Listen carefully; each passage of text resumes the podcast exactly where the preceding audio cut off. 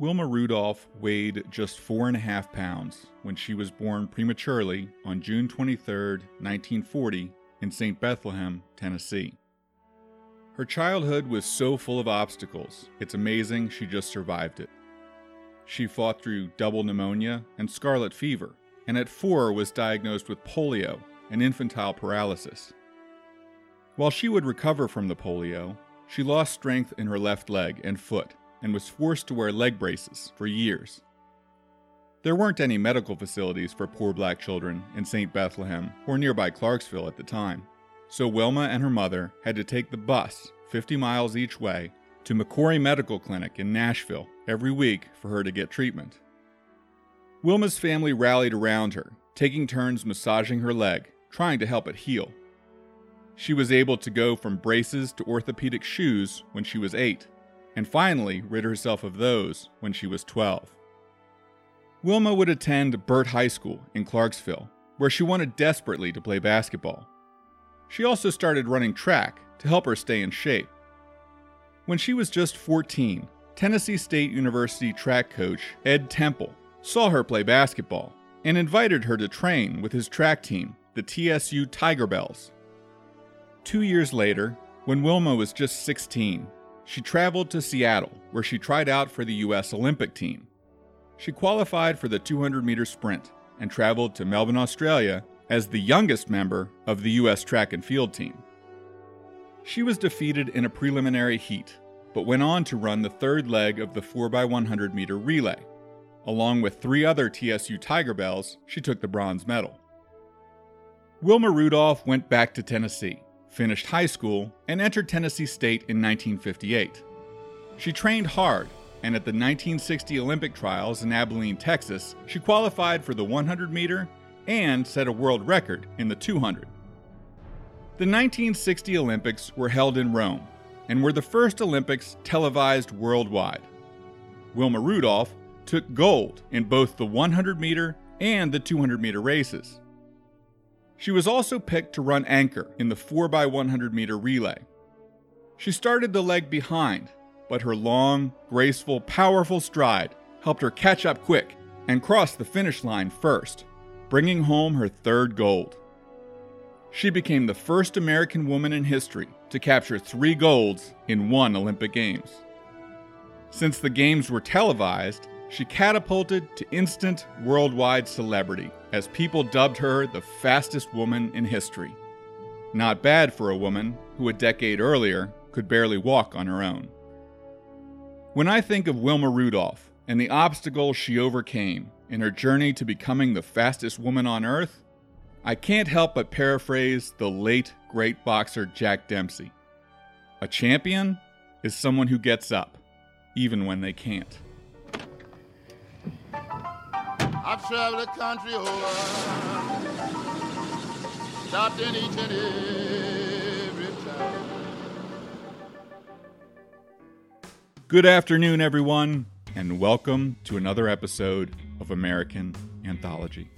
This is your host, Mike Harding, and it is wonderful to be with you today. I've spent the last few weeks exploring the west of Tennessee, from Nashville to Memphis, and then up the Mississippi River, and across the north to Clarksville. I topped it off with an amazing week at the Bonnaroo Music and Arts Festival in Manchester. To hear more about this journey, or to find out more about me, please visit my website, w w w dot miles to go before I sleep dot com. That's www.miles, the number two, go before I sleep dot com. For the whole experience, be sure you follow me on Facebook, on Twitter at MilesToGoTweet, and on Instagram at MilesToGoBeforeISleep, all using the number two for me and you. Music for this week's show comes from the incredibly talented West Tennessee blues artist Lindsey Butler and his band, The Blue Gentlemen. It was recorded live on the front porch of the one-time home of blues legend Sleepy John Estes at the Exit fifty-six Blues Fest in Brownsville. It was a pleasure to meet Lindsey, and it's an honor to feature his music here today. It fits this episode perfectly. During the time since my last episode, the travel community lost one of our own when Anthony Bourdain took his own life in France. Tony showed us that travel is so much more than palm trees and five-star resorts. He took us to real places, many with real problems, and he did it fearlessly and honestly. This episode is dedicated to you, Tony, wherever you're traveling today. May the road rise to meet you, and the wind be ever at your back. West Tennessee is a fascinating, often tragic, always soulful part of the country, and a place I've always enjoyed and felt comfortable in. It's a part of the country with a difficult past, but hopefully a bright future. So grab a cold beverage, sit back, relax, and enjoy these stories from West Tennessee. Yes, come on! Baby, don't you want to go? Yeah, come on! Baby, don't you want to go? Back to that liberated city, my sweet home, Chicago. Jonathan Luther Jones was born on March fourteenth, eighteen sixty-three, somewhere in Missouri. On the day he drew his first breath, the Second Battle of Vicksburg was raging remarkably close to where he would draw his last. Jonathan was the first of five children that would bless the home of rural school teacher Frank Jones and his wife, Anne. The Jones family moved to Casey, Kentucky, when Jonathan was just a boy. Casey was a water stop for the Mobile and Ohio Railroad, and it was there that Jonathan's lifelong obsession with trains was born.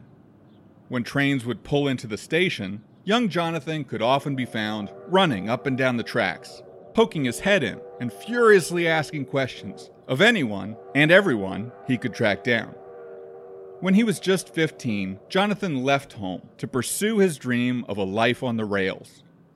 He started his career as an apprentice telegraph operator and studied until he could do the job on his own.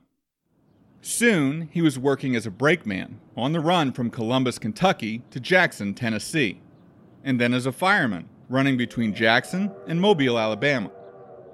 In eighteen eighty-one, when Jonathan was eighteen, he moved to Jackson, Tennessee, where he rented a room at the Brady Boarding House. When he arrived, Mister Brady, the proprietor, asked him his name. "John Jones," he replied. "And where are you from?" Brady asked. "Casey, Kentucky, sir," Jones replied. From that day onward, we would know and remember him by the nickname Brady then bestowed on him, Casey Jones. Soon thereafter, Casey Jones met and fell in love with Mister Brady's daughter, Janie.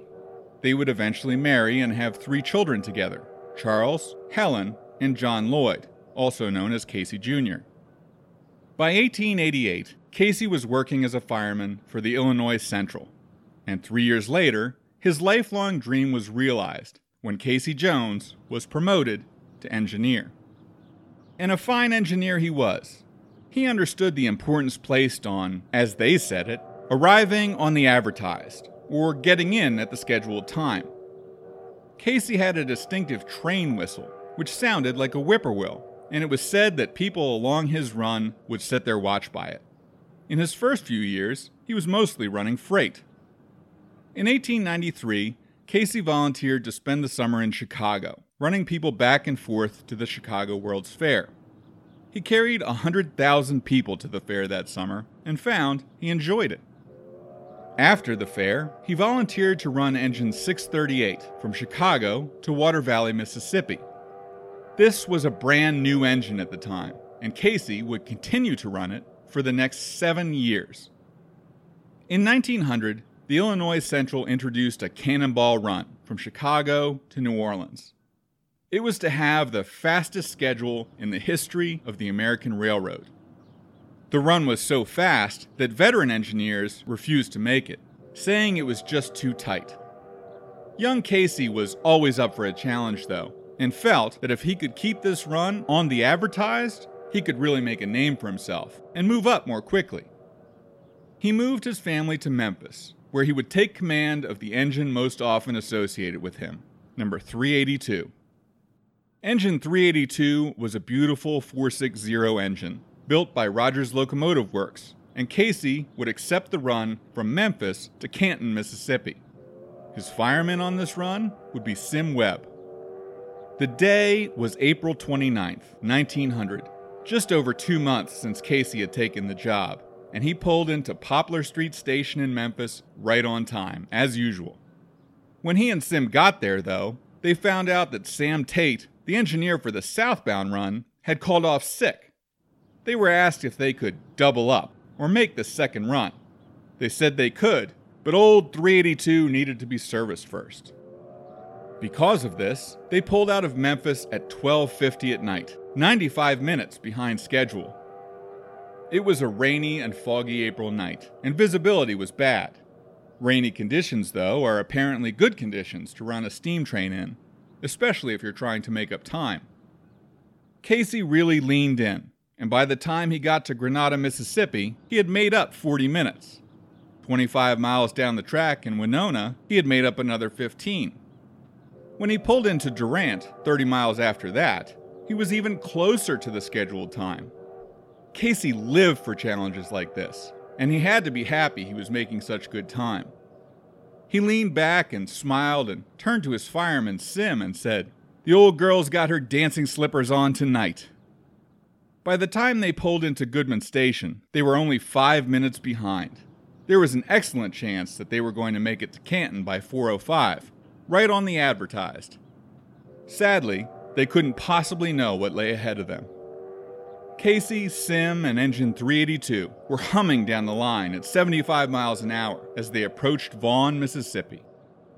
They knew that there were several freight trains in Vaughan, but these were supposed to pull onto the side tracks and give way to the passenger trains. What they couldn't possibly have known in the days before radios was that, in so doing, engine number seventy-two had blown an air hose, locking its brakes. That left engine number eighty-three stuck with four cars still on the main track and nowhere to go. The approach into Vaughan has a long mile-and-a-half curve to it, and as they sped around it, Sim saw the red lights of the stalled train's caboose. Sim shouted to Casey what he saw. "Jump, Sim, jump," was all Casey said as he reversed the throttle and slammed on the brakes. Sim did jump, but old Casey Jones stayed right where he was.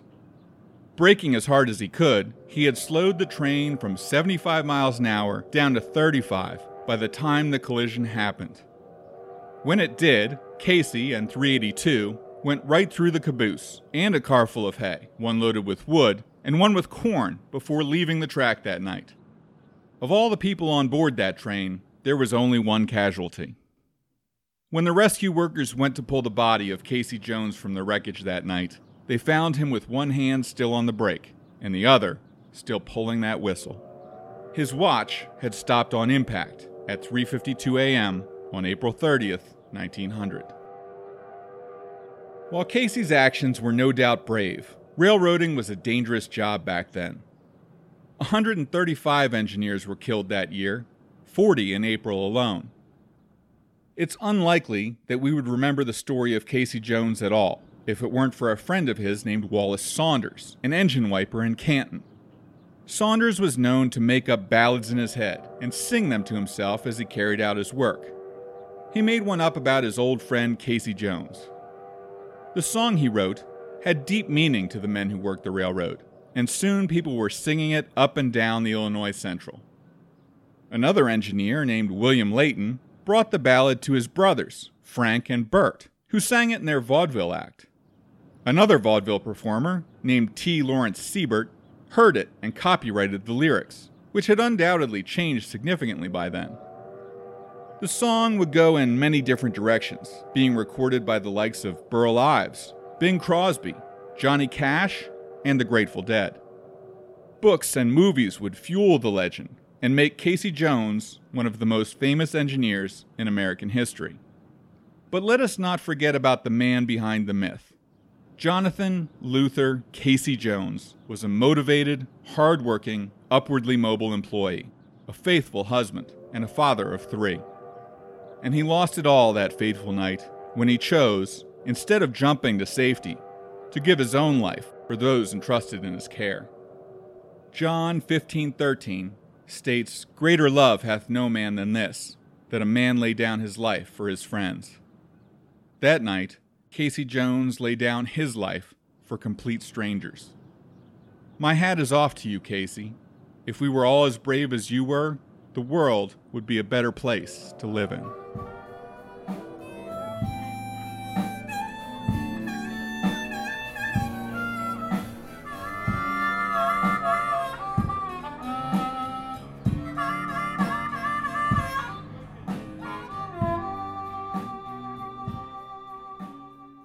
Just nine days into the twentieth century, on January ninth, nineteen hundred, Richard Halliburton was born in Brownsville, Tennessee.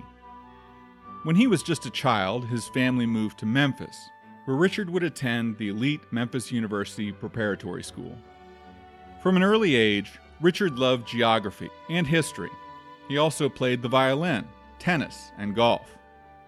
When he was fifteen, though, he developed a rapid heartbeat and was bedbound for four months. His family sent him to be treated at the Battle Creek Sanitarium in Battle Creek, Michigan, the place to be treated in the early nineteen hundreds. Other noted patients at Battle Creek were Warren G. Harding, to whom I am not related, Amelia Earhart, Thomas Edison, Henry Ford, Sojourner Truth, and Mary Todd Lincoln. The sanitarium was run by John Harvey Kellogg, who supported the clean living movement. His patients got regular exercise and ate a healthy diet rich in fiber, whole grains, and oats. We, of course, remember Kellogg for his most lasting creation, Kellogg's Corn Flakes. Regular enemas were also on the prescription there, which I'm sure kept everyone on their toes. Sounds like a heck of a place, doesn't it? Whatever they were doing, though, Richard regained his health and went home to Memphis. His younger brother, Wesley, would not be so lucky. In nineteen seventeen, when he was just fourteen, Wesley developed rheumatic fever and died. Later that year, despite his parents' wishes that he stay close to home and go to Vanderbilt, Richard enrolled at Princeton instead. In nineteen nineteen, Richard went to New Orleans, where he told his parents he was visiting friends. Instead, he signed on to work on the freighter Octorara, on its crossing from New Orleans to England. Life on the high seas was harder and less romantic than Richard had expected, but when he arrived in Europe, that all changed. He spent the entire fall semester walking around England and France and soaking in all of the culture and history. He returned to Princeton in January nineteen twenty, but the travel bug had bitten him hard. During his remaining time at Princeton, he became the chief editor of the Princetonian Pictorial Magazine and would serve on the editorial board of the Daily Princetonian. He wrote an article about a fishing trip he took with his friends to the Montana Rockies and sold it to Field and Stream, and it was then that Richard Halliburton decided he would try and make it as a travel writer. He graduated from Princeton in nineteen twenty-one and soon thereafter traveled back to Europe. He spent the next two years traveling through Europe and Asia. During that time, he climbed the Matterhorn, sailed the Nile, traveled over the Khyber Pass, and visited Bangkok and the temples at Angkor. He traveled on to Japan, where he made the first ever solo winter ascent of Mount Fuji, and finally returned home to Memphis in March of nineteen twenty-three. He settled in and wrote a book about his adventure and sent it off to ten publishers. It was rejected by every single one. Then, William Pop Feakins, one of the biggest lecture talent agents in the country, gave Richard a chance and started booking him on the lecture circuit. Halliburton would vividly recount for his audiences his strange travels to exotic and far-off lands, and people loved him. He became a minor celebrity, and soon enough, his book found a publisher. Over their strenuous objections, but at his insistence, the book was titled The Royal Road to Romance. It was a success. Richard took the money he made from this book and went back to Europe, where he retraced the adventures of Ulysses around the Mediterranean. This resulted in his second book, titled, also over his publisher's objection, The Glorious Adventure. With the success of these books, Richard went back to lecturing. He made personal appearances, wrote a syndicated column, and was even on the radio. he became well known as an adventurer and rubbed elbows with the rich and famous. He also burned through his money and soon found himself broke. In nineteen twenty-eight, he took an interesting assignment. Ladies' Home Journal paid him three thousand dollars an article to write ten articles for them about Latin America. Richard took it and set off for Mexico. Over the next few months, he retraced the route of Cortez and dove into the sacred cenote at Chichen Itza, also known as the Mayan Well of Death. He spent time willfully incarcerated as a prisoner in the notorious French prison at Devil's Island in French Guiana, and marooned himself, Robinson Crusoe style, on an island in Tobago. In a typical Halliburton stunt, he registered himself as a ship and swam the length of the Panama Canal through the locks. He paid the lowest toll ever based on his weight, thirty-six cents. In addition to his successful series in Ladies' Home Journal, Halliburton compiled these articles into the book New Worlds to Conquer. It was around this time that Richard met journalist and photographer Paul Mooney from my hometown of Washington, D C Richard hired Paul as his secretary, and they became friends and lovers. Their relationship would last the rest of both of their lives. While they didn't necessarily flaunt their relationship, they didn't hide it either. Being an openly gay man in the nineteen thirties simply wasn't done, and is another example of the bold and fearless nature of Richard Halliburton. In nineteen thirty, Halliburton decided he wanted to fly around the world. He did a coffee endorsement to buy a twin open cockpit plane and hired an incredibly skilled pilot, Moy Stevens, to fly it. The deal they struck was that while Stevens wouldn't be paid for his services, all expenses for the trip would be covered. They named their plane the Flying Carpet, and on Christmas Day, nineteen thirty, set off from Los Angeles on an eighteen-month, thirty-three thousand six hundred sixty mile circumnavigation of the globe. Since it was nineteen thirty, the plane was obviously loaded onto a boat to cross the oceans, but it's still a pretty amazing adventure in a biplane. They visited thirty-four countries, met kings and princes, and the Maharaja of Nepal. They took a chief headhunter for a ride in their plane, for which he gave them one hundred thirty pounds of shrunken heads in a sack. They visited the Taj Mahal, and on Richard's thirty-second birthday, he took the first aerial photograph of the summit of Everest. Returning home in mid nineteen thirty-two, Stevens, the pilot, went on to become the chief pilot for Northrop Flying Wing, and Halliburton wrote the book The Flying Carpet. The trip had cost him fifty thousand dollars. The book earned him twice that. In nineteen thirty-four, Richard Halliburton went back to Europe. He went to the Paris Zoo and chose an elephant, which he rode through the Alps like Hannibal. This trip resulted in the book Seven League Boots. In nineteen thirty-seven, Halliburton contracted William Alexander Levi to build him a house high on a ridge in Laguna Beach, California.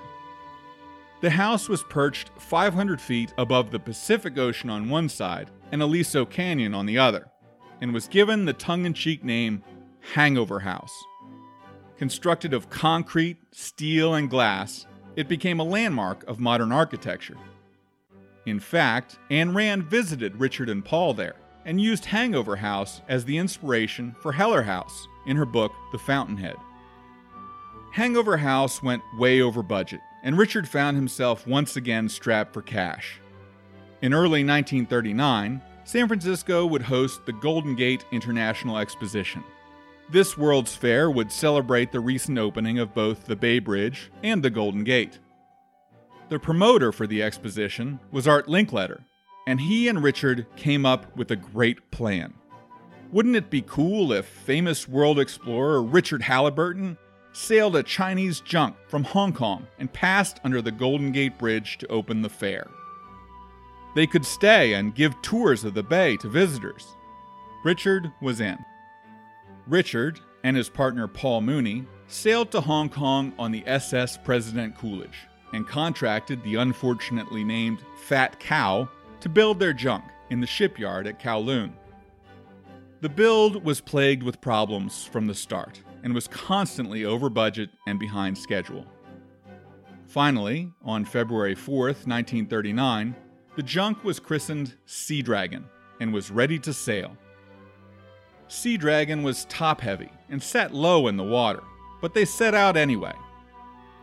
They were gone for five days, during which time First Mate John Potter had given himself a hernia trying to hoist the sail, and Mooney had broken an ankle falling off a ladder. The Sea Dragon hadn't fared much better, and it limped back into port in Kowloon. They set out again on March third, by then two weeks too late to be there to open the Golden Gate exhibition.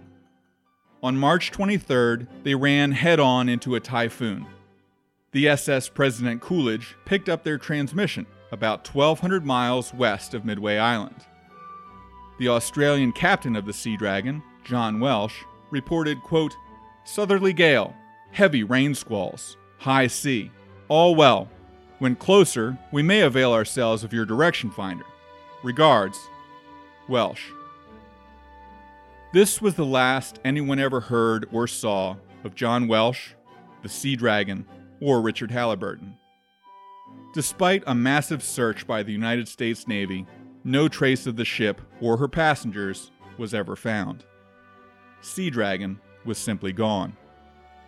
Richard Halliburton was thirty-nine. There is an empty grave for him in the family plot at Forest Hill Cemetery in Memphis. During his short life, Richard Halliburton had set out to become the most traveled man that ever lived.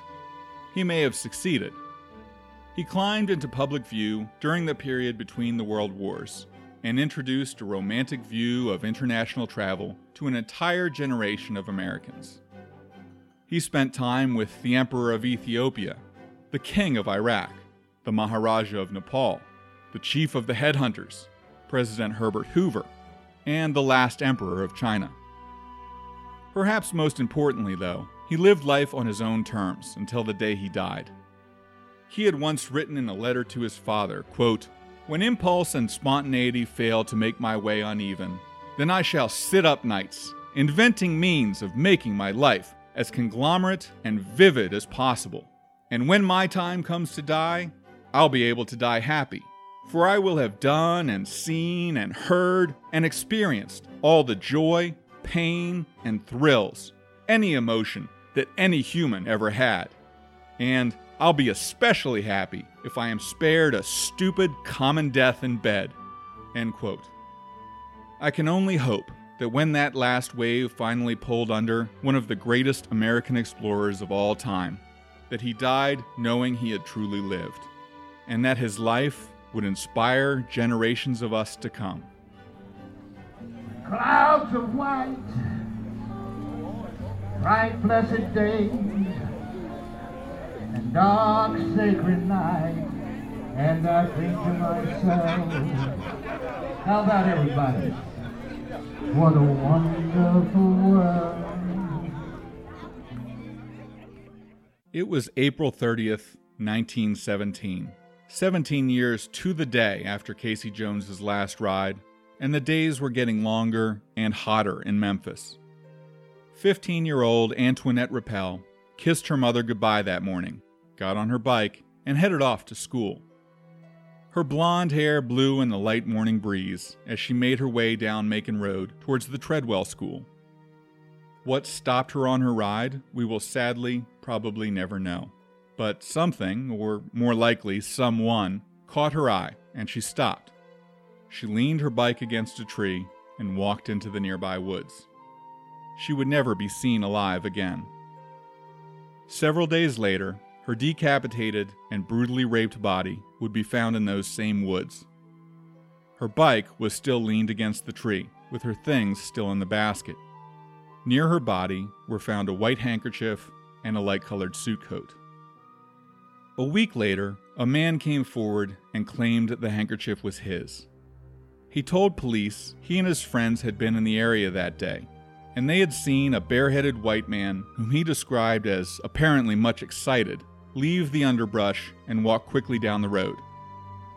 This man's story was never checked, his friends were never questioned, and apparently even his claim of ownership of the handkerchief found at the scene of the crime was not followed up on.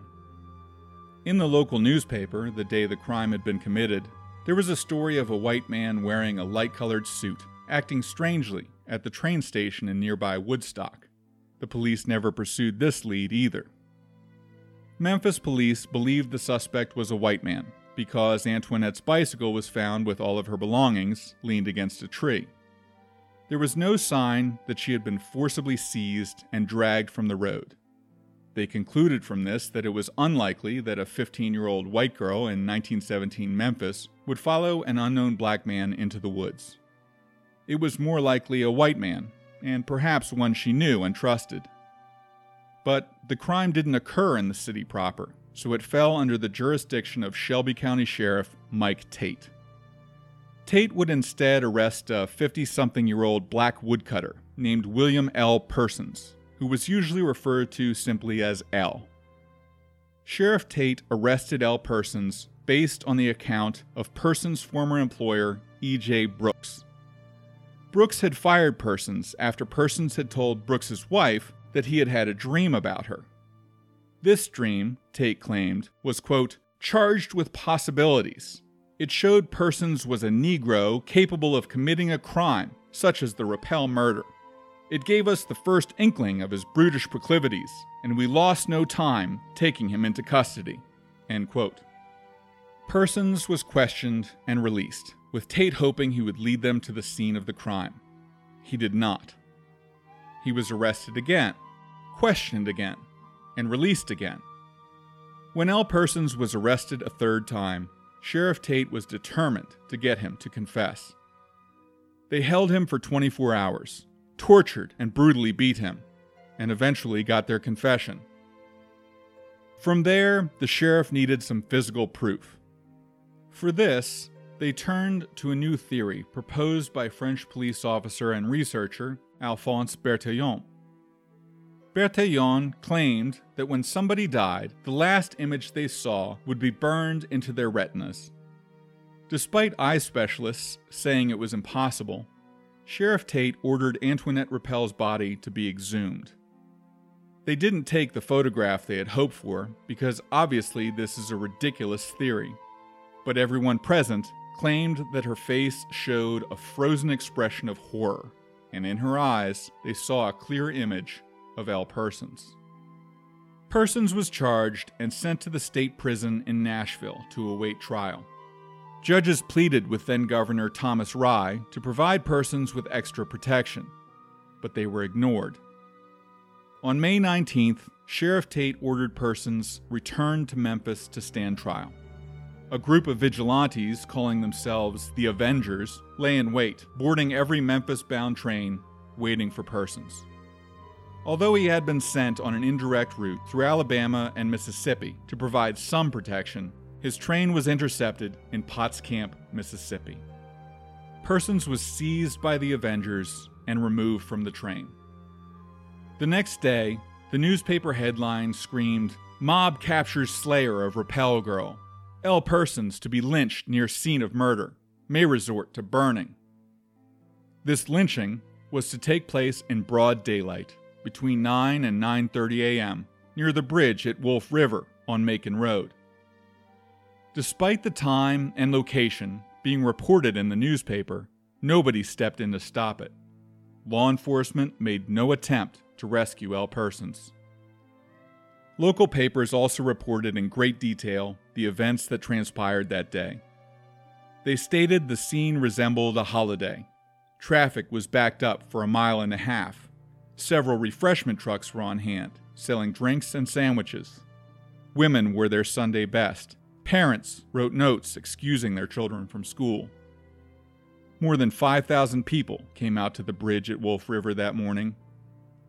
At nine a.m., Antoinette Rappel's mother, Minnie Wood, was asked to say a few words. She stated, quote, "I want to thank all my friends who worked so hard on my behalf. Let the Negroes suffer as my little girl suffered, only ten times worse." End quote. L. Persons was chained to a log and doused in gasoline. Rappel's mother was offered a match, but she declined. Someone else stepped in, and lit El Persons on fire. The newspapers reported that at the moment the match was struck, quote, five thousand men, women, and children cheered gloatingly as the match was applied, and a moment later, the flames and smoke rose high in the air and snuffed out the life of the black fiend, end quote. Noted segregationist and future Pulitzer Prize-winning author David J. Mays stood near Person's head through it all and enjoyed the spectacle, quote, in spite of the African odor. The next day, the Tennessean reported, quote, when the body had been burned sufficiently to satisfy the lust of the executioners, one man in the crowd cut out the Negro's heart, two others cut off his ears, while another hacked off his head. It was an execution without parallel in the history of the South. The hour and place of the lynching were widely advertised, but the organized forces of law and order dared not say nay to the outraged community, end quote. The Memphis Press reported, quote, the majority approved, the minority kept silent, and silence gives consent, end quote. There were two hundred twenty-one lynchings in Tennessee between the end of the Civil War and that morning, thirty-two in Shelby County. But this was different. It happened in broad daylight. Nobody wore a mask. Nobody feared retribution. Many police officers were there that day, but none in uniform. They cheered along with the rest. Although everyone there knew the men with the gasoline and the one who struck the match, no one was ever arrested for it. El Person's remains were put in the back of a truck and scattered in the middle of Beale Street, the heart of the black business district in Memphis. His head was tossed out the window at a group of black doctors who were having a meeting. Pictures of his charred head in the street ran in the newspaper. Postcards of that scene would be sold for months afterward. When news of the murder of El Persons got out, the N double A C P sent a field secretary to investigate. This investigation found no evidence that Persons was guilty. When the investigator visited the scene, he wrote, quote, I tried to balance the suffering of the miserable victim against the moral degradation of Memphis, and the truth flashed over me that in large measure the race question involves the saving of black America's body and white America's soul, end quote. This investigation led to the founding of what was then only the fourth Southern chapter of the N double A C P, right there in Memphis. Researching and writing this segment has been emotional for me, as I'm sure listening to it has been for you. It makes me sick and sad and angry. It is unlike most other lynchings because we have so many eyewitness accounts and newspaper articles written about it. Even though I believe that most people there that day truly believed El Persons brutally raped, murdered, and decapitated fifteen-year-old Antoinette Rappel, we never have the right to serve as judge, jury, and executioner.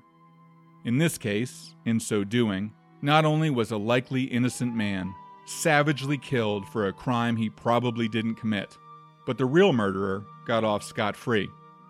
No justice was served that day. None. And in allowing those responsible for this heinous act to go unpunished, no justice was served for El Persons either.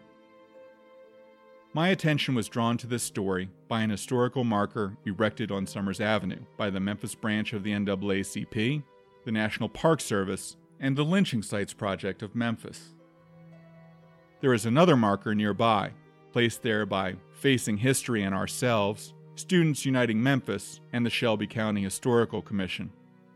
I offer these groups my respect, because in order to move forward, we cannot just learn the happy stories from history. We must learn stories like this one as well. At the bottom of the marker is a quote from Ida B. Wells, which summarizes my thoughts not just on this story, but on all the difficult stories I tell. It reads, "The way to right wrongs is to shine the light of truth upon them." Yes, I say, Lord, Lord, have mercy. Lord, Lord, have mercy on poor me. Samuel Cornelius Phillips was born in poverty to tenant farmer parents in Florence, Alabama, in nineteen twenty-three. The Great Depression hit Alabama hard, and from a young age, Sam was working in the cotton fields alongside his parents. From that early age, he was exposed to the rural music of the Deep South, whether in the gospel hymns at church or in the fields, where black work songs by day gave way to mournful blues at night. Times were tough, and music was one of the only outlets people had. Sam fell in love with this music, and in nineteen forty, when he was just seventeen, he started working at W L A Y in Muscle Shoals. W L A Y had an open format, meaning it played both black and white music, something not common at the time. Sam met Rebecca Burns at the station, where she did her own segment. They married, and in nineteen forty-five, moved to Memphis. Sam took a job at W R E C as a sound engineer and an announcer, and hosted a four p.m. daily show called Songs of the West. He would later host the Saturday afternoon tea dance, playing blues, pop, and jazz. Sam longed to open his own recording studio, mainly to record local black artists. He knew how much talent there was in Memphis and wanted to tap into it. He enlisted the help of his friend and fellow radio announcer, Marion Keisker, and together they set out to find a location. They found one, an eighteen-foot by fifty-seven-foot brick building at seven oh six Union Avenue, and set about fixing it up and turning it into a studio. In front would be a small office, and behind the office was the main studio, with the control room in the back. Sam studied the latest research in acoustic design and covered the ceiling and walls in acoustic tiles, set at weird angles to capture the best sound. Sam got business cards printed, stating their simple motto, "We record anything, anywhere, anytime." On January third, nineteen fifty, Memphis Recording Service opened for business. In those early days, anything, anywhere, anytime included a lot of weddings and bar mitzvahs. But people could also come into the studio and make a personal recording on professional equipment for two dollars for one side or three dollars for both. Sam got his first chance to make a real professional record in May nineteen fifty. He recorded Cool Down Mama and Boogie For Me Baby by Lost John Hunter and his Blind Bats for Four Star and Gilt Edge Records. Soon he began recording for the Bihari Brothers Modern Records out of L A. They sent him a young local singer named Riley King to record for their new subsidiary label, R P M. Sam produced some of the earliest recordings for this man, who we of course remember as the legendary B B King. In April of nineteen fifty-one, Ike Turner and Jackie Brenston traveled to Memphis from their home in nearby Clarksdale, Mississippi, to record at Sam's studio. On the drive up, one of their amplifiers fell off the roof and broke. Disheartened but undeterred, they showed up at seven oh six Union Avenue and presented the amplifier to Sam. He patched the hole with newspaper, and the result was a cool, distorted sound. The song they recorded that day was called Rocket eighty-eight. Rocket eighty-eight has sometimes been called the first rock and roll song. Since it is essentially a copycat song of Jimmy Ligon's rockin' nineteen forty-seven classic Cadillac Boogie, it's that distortion which, in my opinion, lends the only credible argument to that end. And even then I'm a little bit skeptical. But it is a great song. It was around the same time that Sam met and recorded a big man with a big voice named Chester Burnett, who the world remembers as Howlin' Wolf. Burnett's idol was Jimmie Rodgers, the Blue Yodeler, who you may remember from my segment on the Bristol Sessions in our last episode. "I couldn't do no yodeling," Burnett once said, "so I turned to howlin' instead, and it's done me just fine." His song, Moanin' at Midnight, would go to number ten on the R and B charts, and How Many More Years would go all the way to number four. Despite what we've already heard about and what's yet to come, Sam Phillips always considered Howlin' Wolf his greatest discovery. Since he had produced those records, though, It stung when they were released on the Chess label out of Chicago, and he began to really think of starting his own label. That way he could release the songs the big labels were rejecting and build a catalog of slower, less urban, grittier songs. And so he did. In nineteen fifty-two, Sam Phillips started Sun Records, with the sun representing a new day and a new beginning. The first successful record issued on the Sun label came out in the end of March nineteen fifty-two. The song is Drivin' Slow by Johnny London. London plays the alto sax on the track, and it really demonstrates the brilliance of Sam Phillips and how he could figure out a way to turn what he heard in his head into reality. They rigged some kind of box over London's head, and the effect it gives is of him playing the sax down a long alley or hallway on a humid Memphis night. The production is genius. In nineteen fifty-three, one of the biggest crazes was the response song. These were songs recorded to respond to the lyrics in a previously recorded song. In nineteen fifty-three, the number one song in the country was Hound Dog by Big Mama Thornton. No less than six response songs to Hound Dog came out that year, but the most successful was a song called Bearcat, a collaboration between Sam Phillips and local W D I A D J Rufus Thomas. It went all the way to number three on the charts. This was a huge hit for Sun Records. Unfortunately for Sam Phillips, the success of the song brought on a copyright infringement suit, which nearly bankrupted him. It did get his name out there, though, and soon Sam was recording Little Junior Parker, Little Milton Campbell, Bobby Blue Bland, and Sleepy John Estes, on whose front porch this episode's music was recorded. The music coming out of Sun Records in the early fifties was fresh and edgy. This was that mid-century Delta blues sound we've come to know and love. Sam just had a way of capturing it on tape that was rarely duplicated. I found a great quote on seven oh six union avenue dot n l about Sun at that time.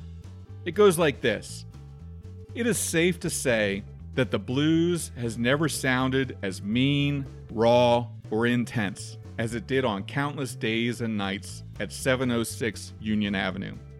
Amplifiers were cranked way past the point of distortion. Guitars slashed like straight razors. Rickety drum kits were pounded with fury and abandon. And the stories, both sung and shouted, spanned the gamut of the black Southern experience." While Sam was finally recording the music he wanted, the way he wanted to, he was also no doubt frustrated by the difficulty of promoting black artists in the Jim Crow era South. While the black tour route known as the Chitlin Circuit was well established by that point, these artists couldn't make it really big in the fifties. Sam often told his business partner Marion Keisker, quote, "If I could just find a white man with the Negro sound and the Negro feel, I could make a billion dollars." But Sam wasn't there that day in nineteen fifty-three when an eighteen-year-old Crown Electric Company truck driver named Elvis Presley walked through the door at seven oh six Union Avenue. Marion was there, though, and she asked the young man what kind of music he sang. He told her he sang all kinds, to which Marion responded, "Well, who do you sound like?" Elvis's response to this question was visionary. "Ma'am," he said, "I don't sound like nobody." He recorded two Ink Spots covers that day, My Happiness and That's Where Your Heartache Begins. The songs were terrible, but there was just something about this kid she couldn't put her finger on. While she was cutting his record, she hit the record button behind her. Elvis took his record and left, and when Marion played the tape for Sam, he wasn't impressed. Elvis came back later in the year and recorded another record with Casual Love Affair and I'll Never Stand in Your Way.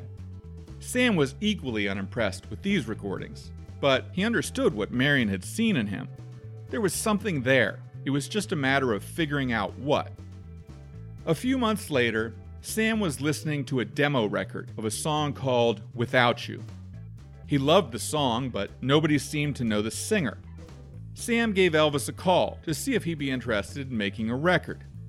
As the story goes, Elvis was there before Sam hung up the phone. They worked really hard at it, but came up empty. Elvis made enough of an impression that Sam brought him back, though. They continued to work, but nothing seemed to be coming of it, until late one night when they were taking a break and Elvis started playing around. He launched into an old Arthur Crudup song called That's All Right.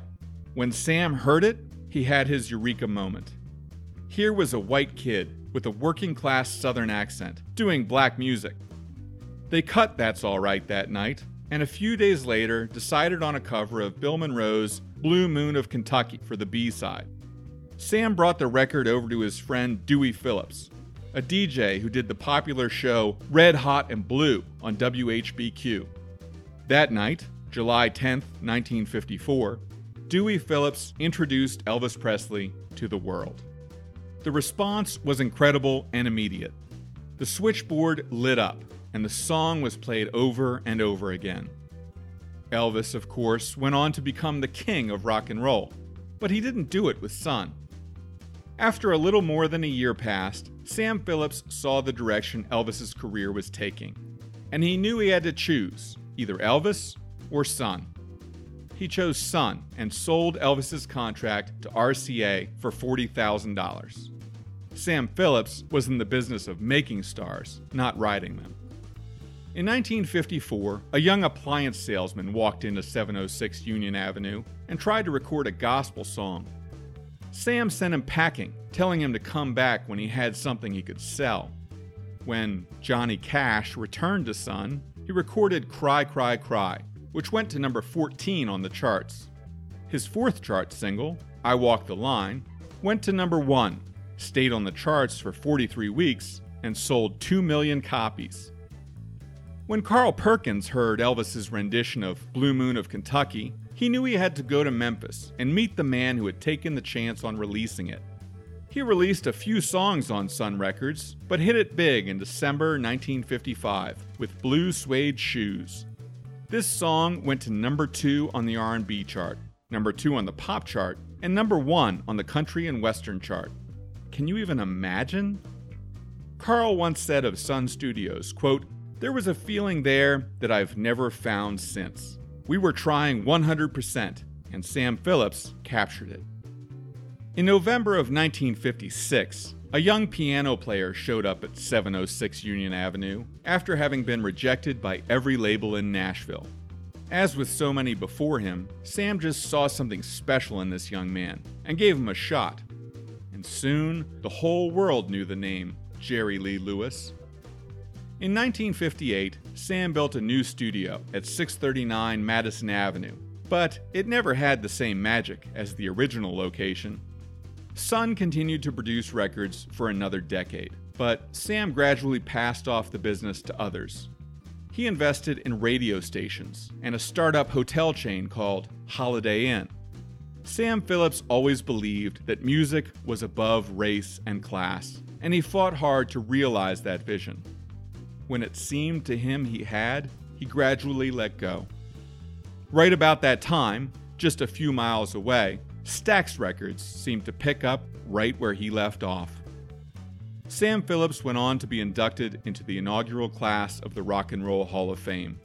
He would later be inducted into the Country Music Hall of Fame and the Blues Hall of Fame, despite never having played an instrument or recorded an album himself.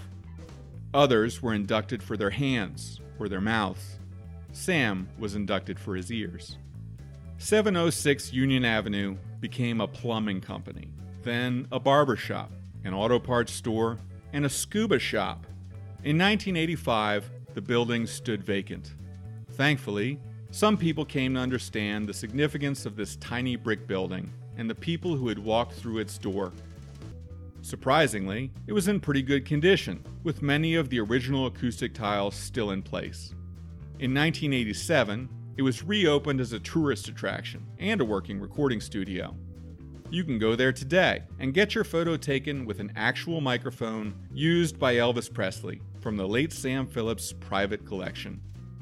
You can just feel the magic in that room. The year it reopened, U two came to record several songs for their album Rattle and Hum. One song, When Love Comes to Town, featured one of the very first artists to ever record in that room, Mister B B. King. Memphis is today, and always has been, one of the most important cities in the country when it comes to music. Something big was brewing there in the late forties and early fifties, and it just needed a person with vision and a creative space to set it free.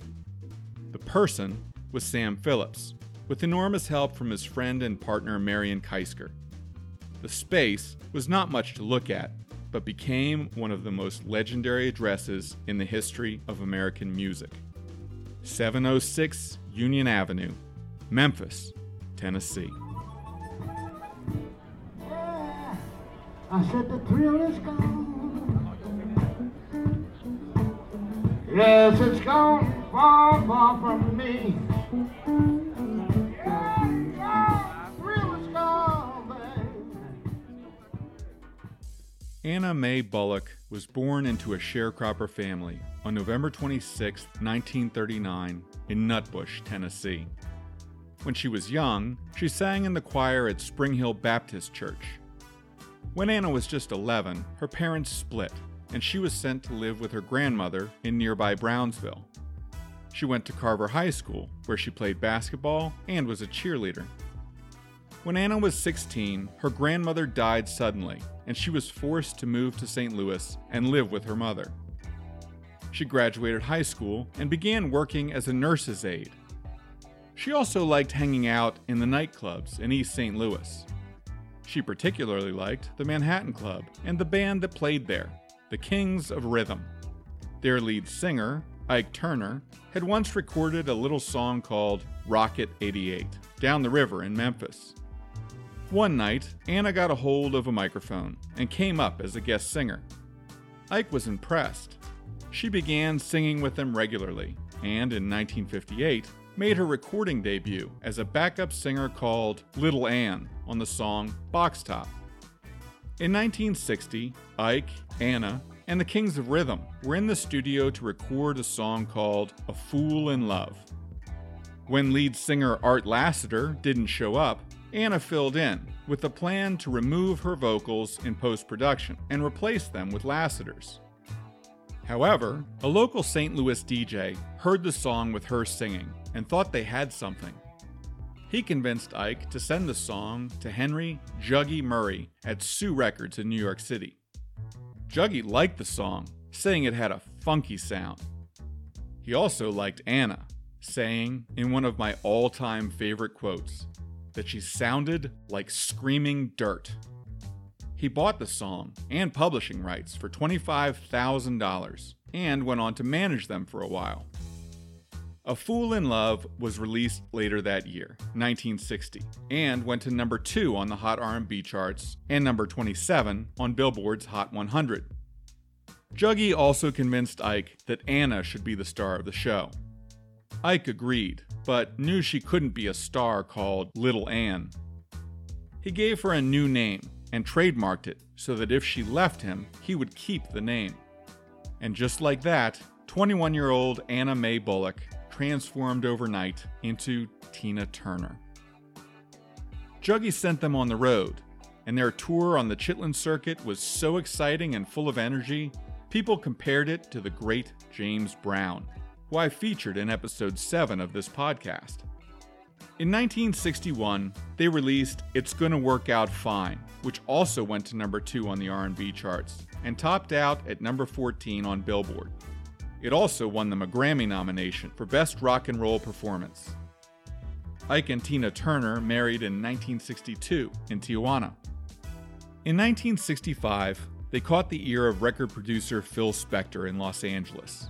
He wanted desperately to work with Tina, just Tina, and paid Ike twenty thousand dollars to stay out of the studio. The resulting album was the nineteen sixty-six River Deep, Mountain High. Spector considered it his best work, and when it only went to number eighty-eight on the charts, he retired from the industry. While the album flopped in the U S, it went to number three in the U K and earned Tina and Ike a spot opening for the Rolling Stones. In nineteen sixty-nine, they would open for the Stones again on their U S tour, and in nineteen seventy appeared on The Ed Sullivan Show. In nineteen seventy-one, Their cover of C C R's Proud Mary went to number four on the Hot one hundred, sold a million copies, and won them a Grammy for Best R and B Performance, Duo or Group. Later that year, they put out a live album from Carnegie Hall that went gold. In nineteen seventy-three, they recorded Tina's semi-autobiographical hit, Nutbush City Limits, and in nineteen seventy-four, she starred as the Acid Queen in the rock opera Tommy. While things were going well for them on the surface, things backstage were pretty bad. Ike struggled with drug abuse his whole life and was prone to violence. He would lash out, and Tina was his most common target. Ike was both physically and emotionally abusive for years. Tina saw more than anyone his brilliance and tried to be his friend, but in so doing, endured over a decade of abuse. That's over a decade more than anyone should tolerate. During this time, Tina turned to Buddhism to try and keep her sanity. She still practices it today. Finally, in Dallas in nineteen seventy-six, Ike beat her for the last time. With thirty-six cents in her pocket, she left him while he was sleeping. She called a lawyer who she thought she could trust, and he sent friends of his to pick her up and put her on a plane to L A. He let her stay at his house. The next day was the fourth of July, and in her own words, she said Independence Day had never meant so much.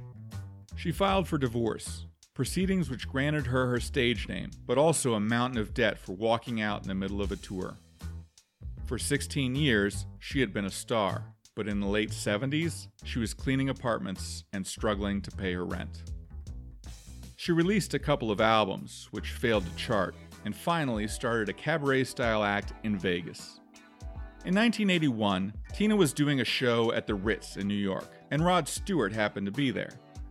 He invited her to perform with him on Saturday Night Live, and then to open for him on his U S tour. She also opened three shows for the Stones that year and performed with Chuck Berry. She also signed with Capitol Records. In nineteen eighty-three, Tina released a cover of Al Green's hit Let's Stay Together. It went to number twenty-six on the charts and started one of the great comebacks in music history.